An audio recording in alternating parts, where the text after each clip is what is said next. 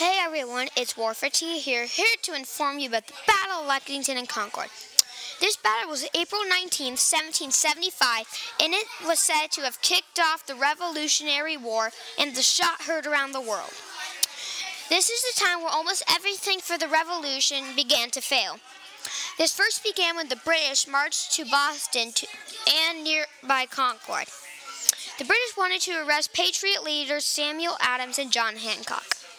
The British also wanted all the Patriots' arms and to restore order to their colonies, which will become states.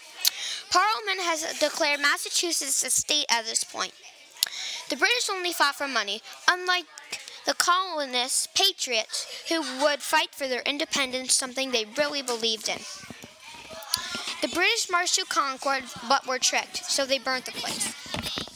The patriots and that leader area went to Lexington, and then the British went there, surprised, and were greeted by patriots and many Minutemen.